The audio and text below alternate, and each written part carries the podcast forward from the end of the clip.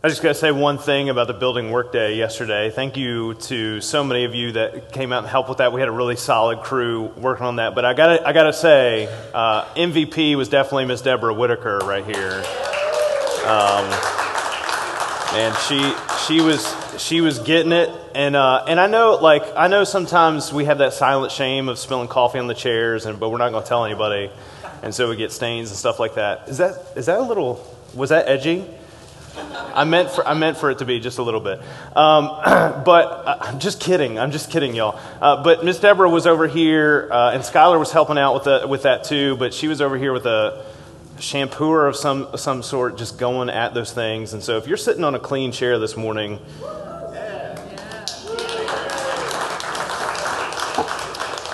I, I, want you to dream with me just a little bit, and if you need to kind of close your eyes and do that uh, this this morning, you, are more than welcome uh, to do that with me. But just imagine somebody come dream, dream with me just just just for a couple minutes here. Imagine somebody comes up to you and says, "Hey, whatever it is that you want to do, whatever idea that you have, I want to invest in you, whatever that is." So just kind of just take take a couple seconds just to think, what would you do with that? How would you respond? Do you have an idea in mind? I do. I've, I've, I've got a dream. Do you guys want to know what it is? I don't care. I'm going to tell you anyway. I have always wanted to own a miniature golf course. I've, I've always wanted to manage and own and run a miniature golf course. That, that has been a dream of mine since I first played putt putt down on Midlothian Turnpike uh, near where I grew up. I've always wanted to own like a tournament level. I would I would want to you know they have like professional miniature golf. I don't know if you know that, and you're like, oh my goodness, what a what a nerd, you know. Um, but I, I, would love for it to be that kind of quality, and, and it would be it would be the 18 hole putt putt miniature golf course, and that, that would be there. Uh, but in the clubhouse area, there would be a miniature arcade. I'm talking you got to have pinball, Turtles in Time, Super Street Fighter 2, uh, Pac Man, Galaga, you know some some classics in there. Little miniature arcade area, but we would also sell gourmet ice cream. Okay, so I'm talking about like good flavors that are out there that you, you might not typically get. I mean, we'd have some classic strawberry and chocolate vanilla, the boring stuff, but, you know, like ginger, avocado, orange, you know, flavor ice cream as well. Some of you are like, what? But it would be amazing. And right next door, it, the building, it, you know, you kind of have the clubhouse, but right next door, that's where we would also open up. Uh, Renee could manage this and run this, but it would be the coffee shop there bakery items, you know, enough space for there to be some like co-working spaces and that, that kind of stuff for that. And that's, that's just phase one. So phase one is once we get all that up and running on that property, we, once, that, what, once that's a well-oiled machine, what we would do is we'd buy, buy the, you know, 10 acres or so that's attached, that's just open, open space. And I would design and build a, an 18-hole pitch and putt there. And that, that's phase two. And so that's what, if somebody said, hey, I'm going to come up and I'm going to invest in whatever, whatever you want to do, whatever business idea you have, that's it. So if you know anybody, you can send them my way. Not as many laughs that time. Okay.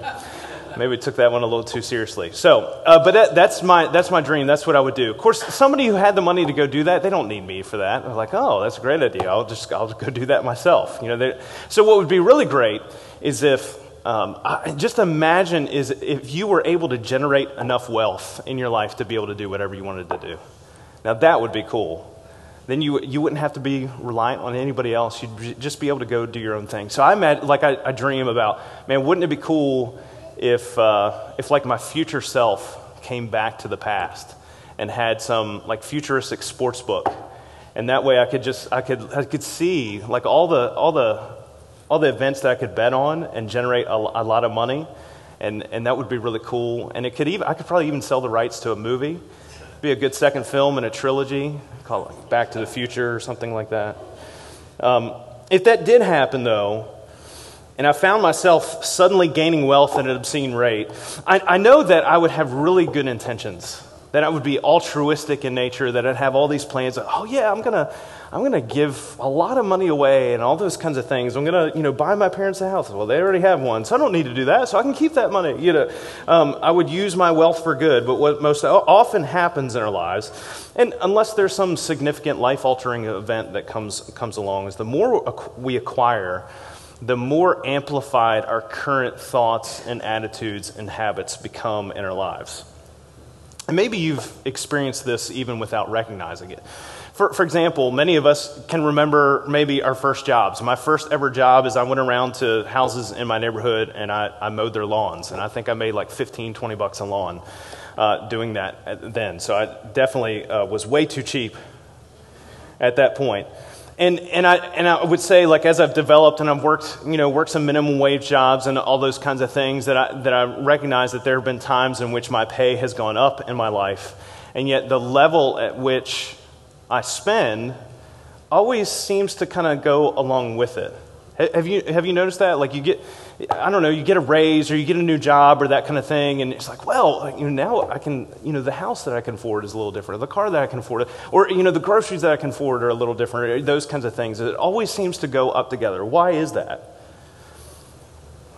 Because because that's what we do. We're in that habit. That, that's just kind of how our thoughts and stuff go, go along, along together with it, unless we do something, unless we do something different. And so, in a culture that's hooked on, you know, continue to rise with, with our pay and struggling with debt and those kinds of things, one of the things we say, one of the conventional wisdom things that we say is, hey, you should live within your means. And that means that, hey, this is wise advice when we have unsustainable spending and we're buying things we can't afford. But the teaching of Jesus causes us to look at this from a little bit of a different angle than what we typically might think. There's a lot of wisdom in setting a healthy budget and living by it and saving well and planning for the future, having quality over quantity in our life, all of those kinds of things. Last week we talked about generosity and we talked about how it's the type of giving we participate in when we are content with what we have and therefore joyful about the margin we create in order to be giving to God and to others. After all, it's not ours anyway. We're stewarding it for God. And so living within our means is a great starting point where, where we should maybe get to if we're not there yet in our life, and we should utilize tools like budgeting and discipline and accountability to get to that point where we're generous with our money and resources. But the space we want to be in when it comes to how God thinks about our resources and how Jesus teaches about what we do with our stuff is a little bit different. And it's not just, hey, can I afford to live how I want to with what I make, but is it's it's this. The standard is not living within our means. It is are we living within meaningfulness when it comes to what God has blessed us with to steward. So in, instead of living life within our, our means, perhaps a, maybe a biblical, more biblical worldview way of thinking about it is are we living within God's meaningfulness for our lives? When it comes to our money and our resources and what we do with them, we know we can't take it with us. We know it's God's anyway, and He calls us to be generous in such a way that models His generosity towards us. Right? So we, we know that that's the case as we read through Scripture. So the meaningfulness to which we aspire then is born out of the investments we make into God's kingdom that produces a richer life on earth as it, as it is in heaven, and that produces a more inclusive life in the eternal life to come. Normally, when we talk about investment, which is what we're talking about today, this morning, uh, together as we look through Scripture, we're gonna we talk about strategies we can utilize so we can gain more resources in order to maintain, in order to either maintain our lifestyle or to enrich our lifestyle or retire in the lifestyle we most desire. And in order for us to understand what God thinks and expects about how we handle investing our stuff, there are some really challenging teachings from Jesus that are really important to highlight that direct our thinking on what is a meaningful approach to investing what we have and who we are. That, that really is a completely countercultural way than most of us have ever experienced or grown up in or, or live in currently especially because, from a financial advice standpoint, conventional wisdom is hey, we, we invest in ourselves. We got a plan for what's happening in our lives. That's, that's the most important thing we do. And if there's anything left over, that's great. We can use that for good things. But Jesus kind of teaches a, a completely different way for us to approach that. And so we're going to look at three different teachings of Jesus in Scripture. The first one is from Matthew chapter 13 that helps direct our thinking in how God thinks about investing the stuff that He has given us to steward. So, the first, first thing we're going to read, this is from Matthew chapter 13, verses 44 and 45. And these are two small parables that Jesus teaches back to back. It's the treasure in a field and the pearl of great price. Some of you may have heard this before. And this is what, uh, this is what Jesus says He says, The kingdom of heaven is like treasure hidden in a field, which a man found and covered up. Then, in his joy, he goes and sells all that he has and buys that field. Again, the kingdom of heaven is like a merchant in search of fine pearls who, on finding one pearl of great value, went and sold all that he had and bought it. And so Jesus is teaching this. He's, he's laying the groundwork for how we think and how we value what God is doing, his kingdom on earth versus our kingdoms or any of the other kingdoms that are established that we participate in. And so they represent the value of the kingdom above everything in life, whether or not we come across it unsuspectingly, some of us come and discover Jesus and we, we, it, it kind of comes out of nowhere. And I think it's God, the Holy Spirit, leading us through. Some of us have been seeking something that's of true value in this life, that's lasting, that's worth putting our time and effort into. And we come to Jesus and we discover that's, that's where it comes from. But what we do to acquire that thing the kingdom of God, what we do to acquire this thing that's val- more valuable than anything in, in, in, life, reveals whether or not we understand its worth. So, so there's a reason, for example, when Jesus teaches, and we just talked about this uh, in our last sermon series, why we are called the, the greatest commandment is to love the Lord our God with all of our heart, all of our soul, all of our mind, all of our strength, with everything that we are.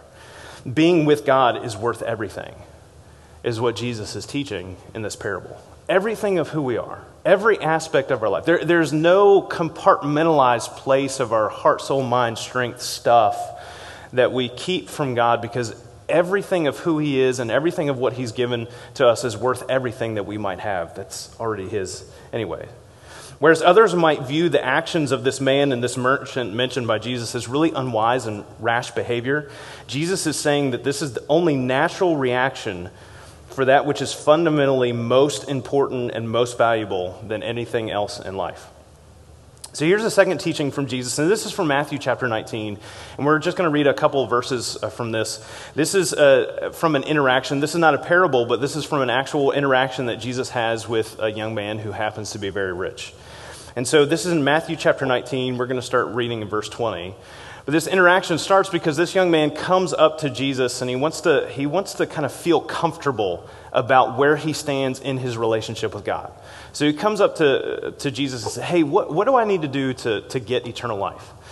And Jesus says, Hey, well, uh, you keep the commandments. You need, you need to do that. And he says, Which ones? Jesus rattles off a couple, you know probably shouldn't murder anybody, honor your father and mother, don't steal, you know, those, those kinds of things. Love your neighbor as yourself. And the young man says, Well, I've done all of those things. And Jesus says, Yeah, right. No, he, he, he doesn't say that. He says, Well, that, that's, that's great. That's amazing. He said, In order, order to obtain this life that you're looking for, there's one thing you lack. Go and sell all of your possessions and give to the poor, and you will have treasure in heaven, and then come follow me. So I've kind of gotten into the text that we're going to read this morning. In verse 22 of Matthew 19, when the young man hears this from Jesus, he goes away sorrowful because he had great possessions. And keep in mind, this is not like a theoretical interaction that Jesus has with somebody. Uh, it would be much more palatable to say that Jesus doesn't really mean this. Of course, he doesn't mean this literally for this guy to sell everything and, and come follow him. I mean, there, after all, there's, there's, there's nothing, nothing wrong with being rich or anything like that, but this is, this is actually what Jesus says and this, this man goes away sad because the notion of following of God in this way meant that he would have to give up his lifestyle. And Jesus is calling this young man to invest in God's kingdom over the kingdom of his own making. And when this young man considers the delayed gratification that Jesus is asking him to participate in, he decides in that moment to love money more than God. And Jesus knew this about his heart. And he knows this about our heart too. Remember, we talked about last week how the love of money is the root of all kinds of evil. I mean, that's, that's the temptation, that's the trap that Jesus is trying to help this young man avoid in his life. Because when we love possessions more than what God treasures, we settle for less than the greater that is to come. We, we know what delayed gratification is, don't we? I, I think it's being taught less and less. I think it's being expected of children less and less. And it's certainly not expected of adults at all anymore, right? We just, we just go and do what we want. When we go, we go buy the thing we want, we go, go get the thing we want. And yet, it's a basic common sense life skill that all of us desperately need. The idea that um, if we put off something like spending money on bougie coffee, I'm not judging your Starbucks. I'm just, just pointing out that maybe if you, instead of buying that regularly, you saved up for a year and just think about the vacation you could go on. You know, it'd be, it'd be an amazing thing.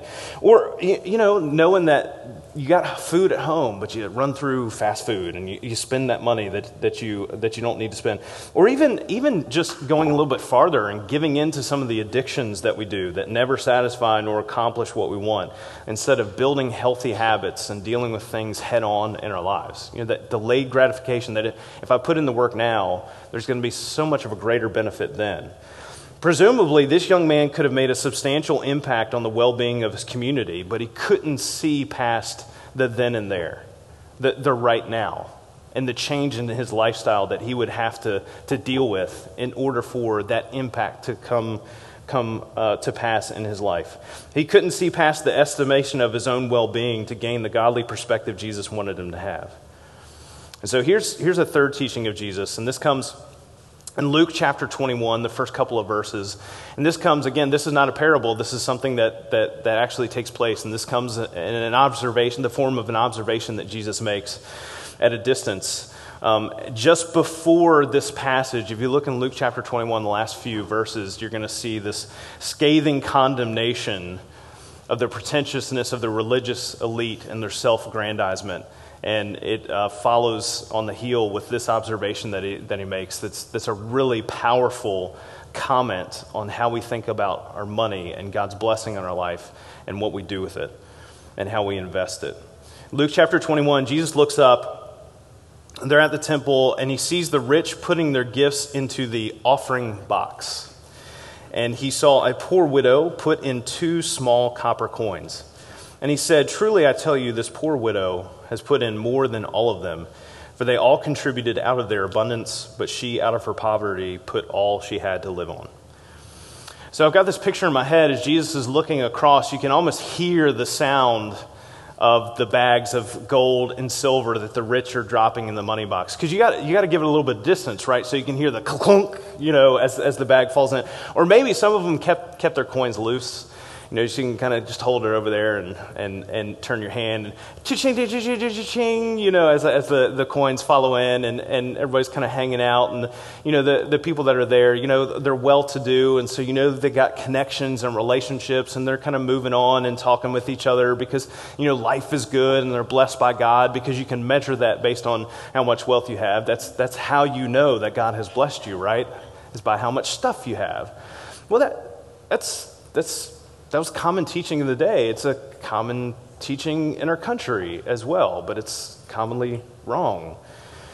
Here comes this, this woman, and she takes her two small copper coins and she drops them in the box, and she probably doesn't hold them up high. She probably puts them as low as she can and drops them in. They probably don't make a sound not, not over the talking and the relationships and stuff that are going on. She moves on. And, no, you know, nobody's necessarily looking down on her, although if they pay attention, they'll be like, yeah, I mean, I can't believe she's, I mean, she's a widow, not even married, you know, so her value is.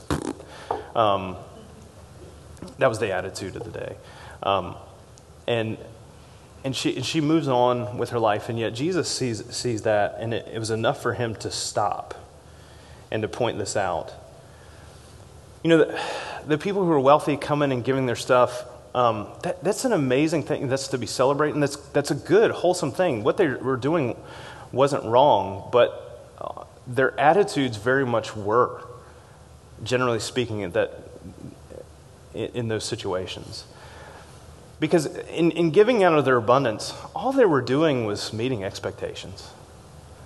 I mean, that, that, was, yeah, God gave you those things to steward and, and, and to give out of that. So, core, yeah, yes, you should be doing that thing. But, but it, was, it, was, it was always done in, in a display of, man, look at, look at what I'm doing for God in, the, in this moment. But this woman giving out of her poverty, that meant she was in a place in life that her, she, she really believed that faithful obedience to God and that God will richly provide everything for our enjoyment, everything that we need, would really take place if she entrusted all that she was and all that she had to Him. Her giving was an act of faith that what she was investing in was bigger than just her. Whereas for others, it was kind of more of a, yeah, look what I'm able to do. And yet, she understood that if she were to give in this way, God would, be, uh, would, would, would allow her to be fully sufficient in, in having her needs supplied, all in the same, the same practice and coming together of faith and obedience in the spiritual discipline of investing in God's kingdom. And, and that's, part of, that's part of what we engage in when we invest in what God has given us to steward. Giving our all to God is an invest, investment in the sufficiency of God's grace for our lives. Listen, I, I like just full disclosure, I'm not a, I'm a, I'm not a financial advisor. I'm not an investment banker. Um, I'm not a CPA even. The best in- investment strategies I know, you know, here's a good dad joke for you. Somebody says uh, you need a good tip, you know, buy low, sell high. That's, that's, a, that's a good one. That's one of, my, one of my investment strategies. I think you should follow that. It'll go really well for you financially. The second one, though, that, that we all know and we all know we're supposed to follow is don't ever put all your eggs in one basket. You know what Jesus says? Put all your eggs in one basket. Right? The worst financial advice that you give to somebody, Jesus says, you should put all of your eggs, every single one, all of your chickens, the coop, the feed, like put, put all of that in one in one place, put it all in one basket. Go all in on the kingdom on the kingdom of God, with your life, with your resources, everything in concert together, invested in God's provision in God's kingdom. And the things that He is going to do with that is going to far surpass anything that we might experience right now in our life that, that what might come you know, down the road while we're alive, what, what might come down the road in, in eternity is going to be far more exponentially greater than, than the little that we like to hold on to that we have right now. Um, when I think about this, I often think of Rich Mullins. Um, some of you may or may not know. Uh, Our God is an awesome God. He wrote, wrote that song. Some of you, like uh, 90s contemporary Christian music really popular during that time. So there's probably songs that you sung maybe you don't even know that, that he wrote. How many, how many of you know the name Rich Mullins? Okay, m- many of you, but, but not everybody. So a very successful songwriter, lyricist, uh, just wrote really powerful lyrics. And so he, um, he, he, did plenty of concerts, all, uh, you know, wrote a lot of songs that famous people did and at the time. And um, one of the reasons I think about him when, when I think about investing in God's kingdom is that he, he was a pretty successful guy.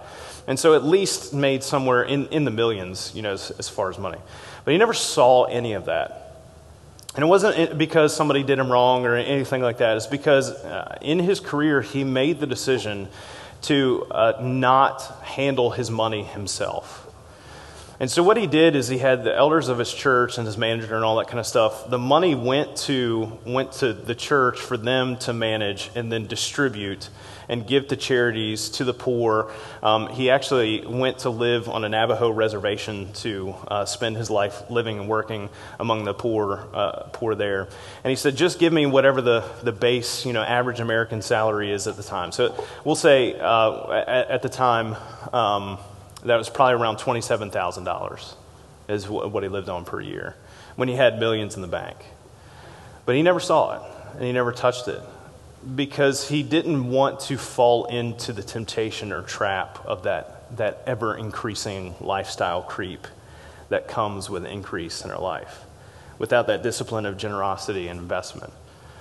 And so, um, Rich Mullins died in 1997, really young, tragic car accident, and yet for like 10 years after that, his family continued his foundation and were continued to give, able to give and provide for the poor.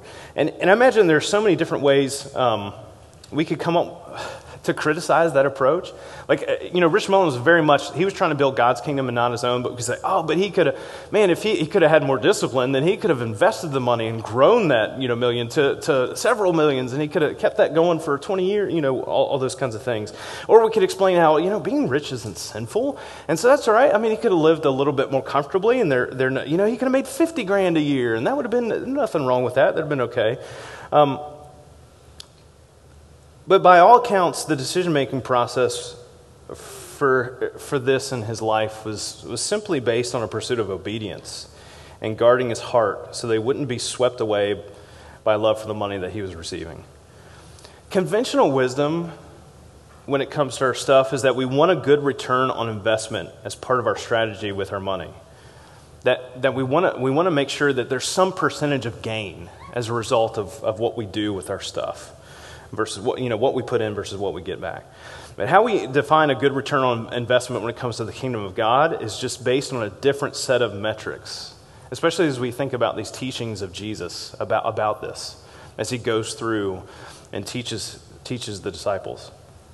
So we look back at the treasure in the field and the pearl of great price, and we learn that there's nothing more valuable in life than the kingdom of heaven.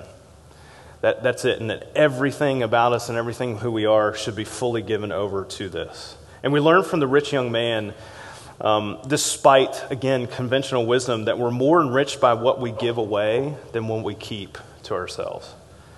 And we learn from the widow and her two coins that the value of what we invest is in the quality rather than the quantity. And maybe I would amend that in, into what we invest into. The assumption is the kingdom of God.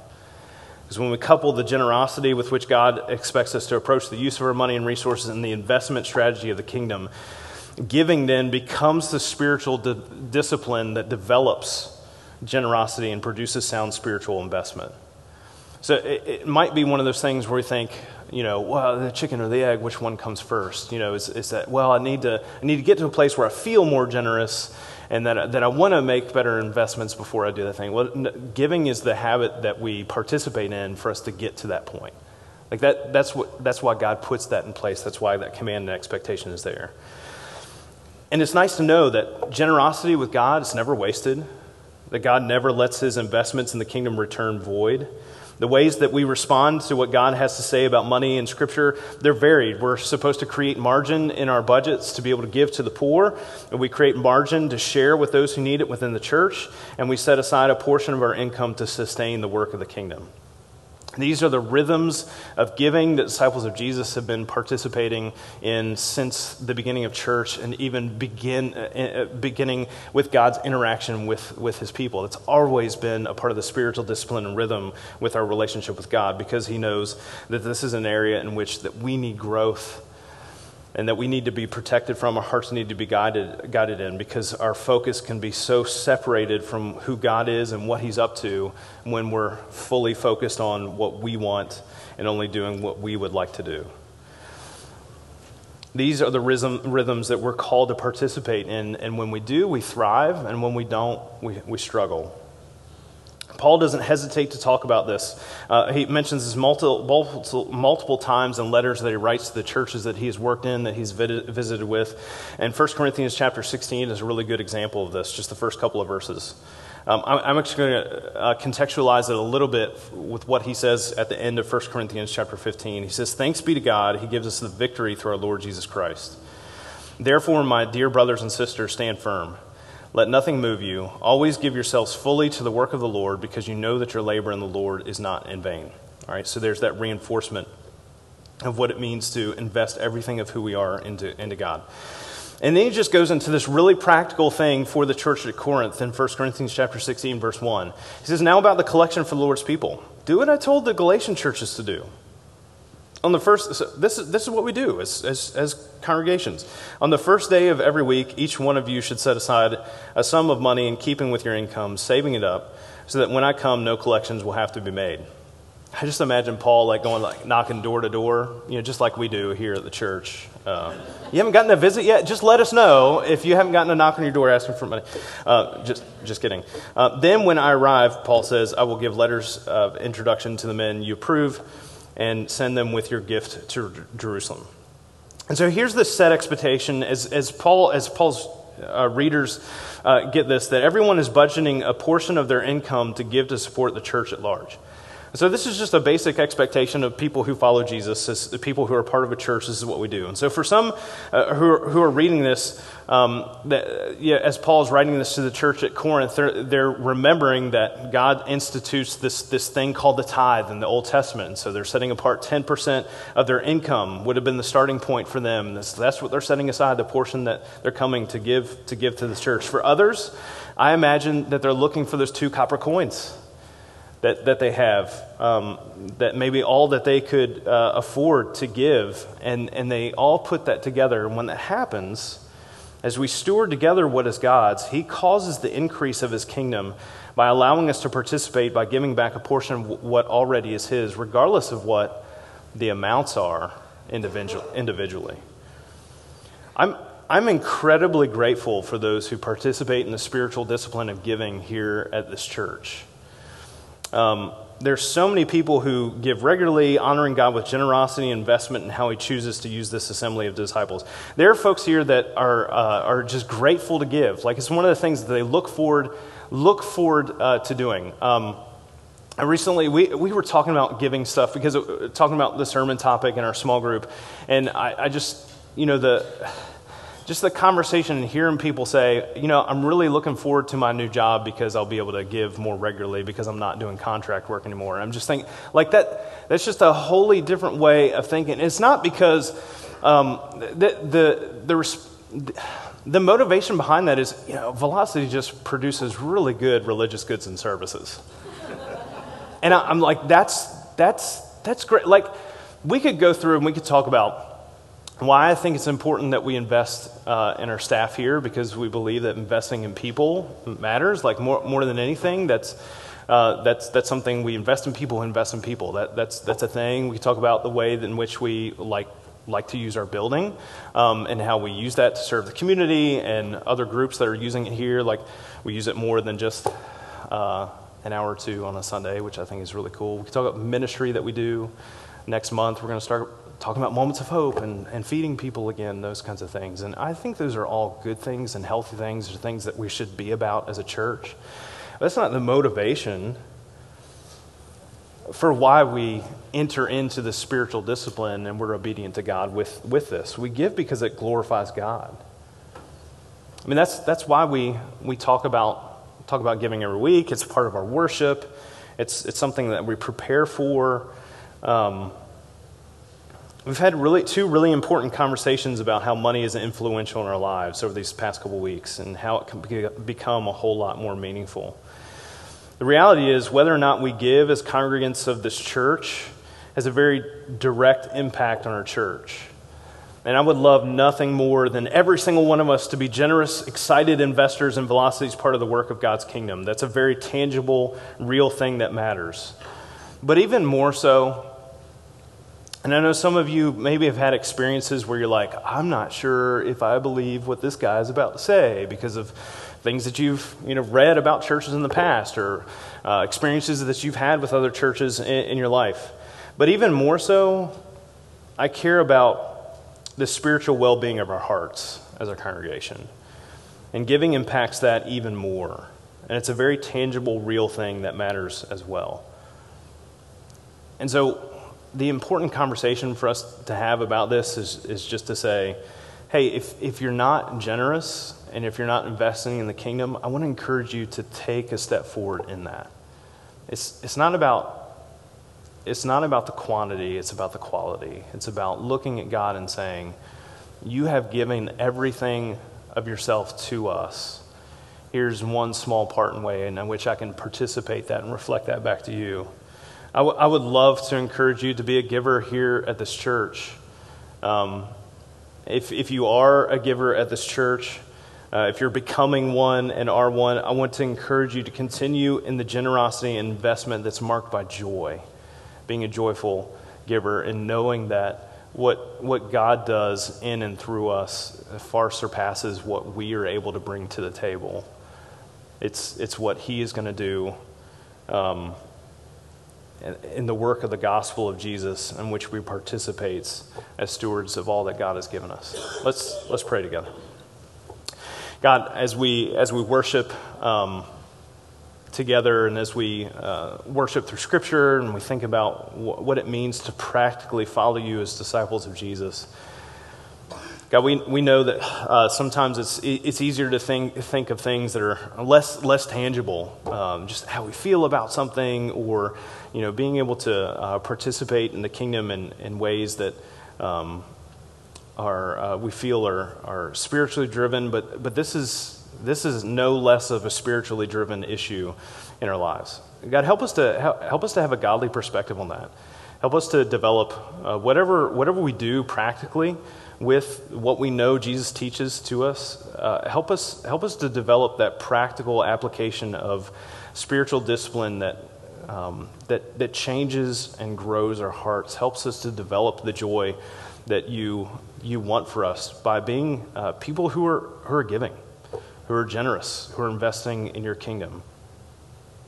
God, we uh, thank you for knowing how to how to direct our hearts, how to approach us in such a way that helps us to develop hearts that are like, like yours. God, thank you for blessing us with what we have. Thank you for always providing for our need, even in the moments where it seems like maybe, maybe it's a struggle, that you, you, still, you still always come through for us. And God, we praise you for that. We honor you for that. We know that you continually promise to always provide for everything that we need to always give us all good things. God, we honor that with our faith and with our obedience, and we praise you for that. And it's in Jesus' name we pray. Amen.